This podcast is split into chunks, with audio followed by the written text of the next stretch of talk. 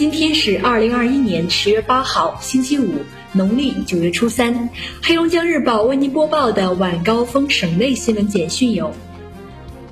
连续两天零新增。十月七号零至二十四时，我省无新增新冠肺炎疫情信息报告。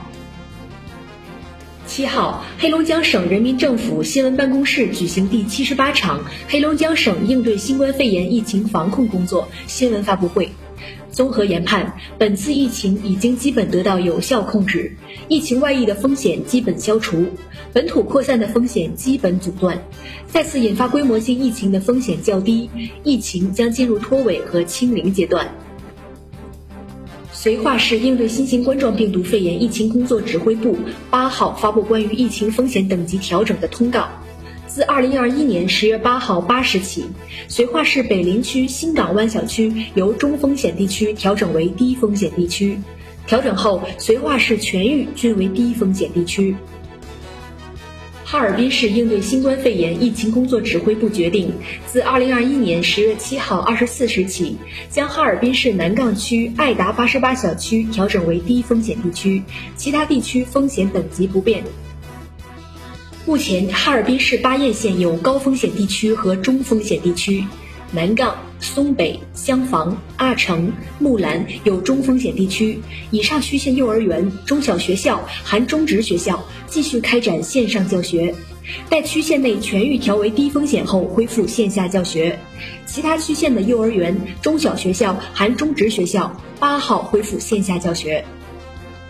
哈尔滨市委办公厅、市政府办公厅日前下发通知，为缓解市区交通早晚高峰压力，方便市民出行，自今天起优化市直和部分区直机关单位错峰上下班时间，实施区域为道里、道外、南岗、香房、平房、松北等六区，在此范围内的市级六区两级党政机关和人大。政协、法院、检察院、民主党派、群团组织及其所属工作部门、派出机构和事业单位，上下班时间统一调整为八点到十七点。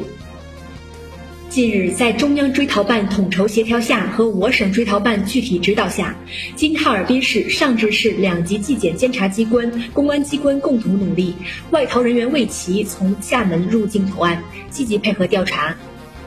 魏琪，男，一九六零年出生，哈尔滨市黎华家具装饰购物中心法定代表人，哈尔滨东江农业科技发展有限公司法定代表人，哈尔滨先发置业有限公司实际控制人，涉嫌单位行贿犯罪。二零一四年九月外逃。国庆期间，被称为“海底法拉利”的机器人，载着满满一筐在海底自主识别捕捞的扇贝，成功上岸。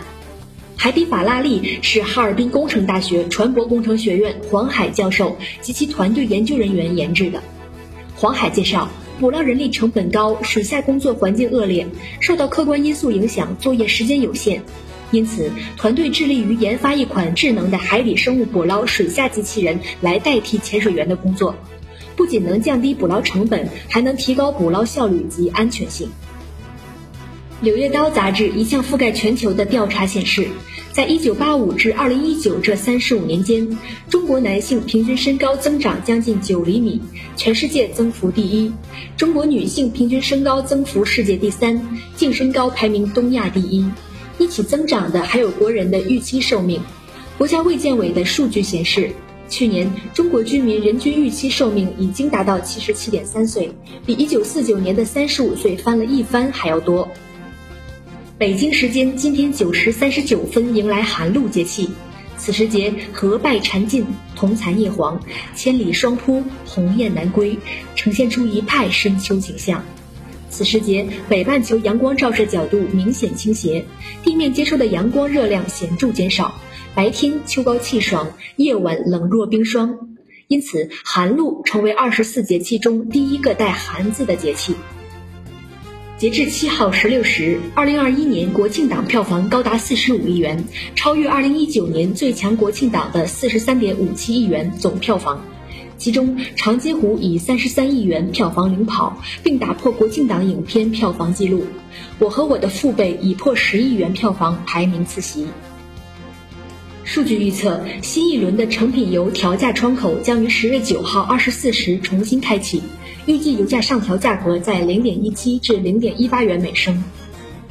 黑龙江日报为您播报的晚高峰省内新闻简讯就是这些，更多新闻内容请关注龙头新闻客户端收听收看。我是实习主播方如慧，感谢您的收听。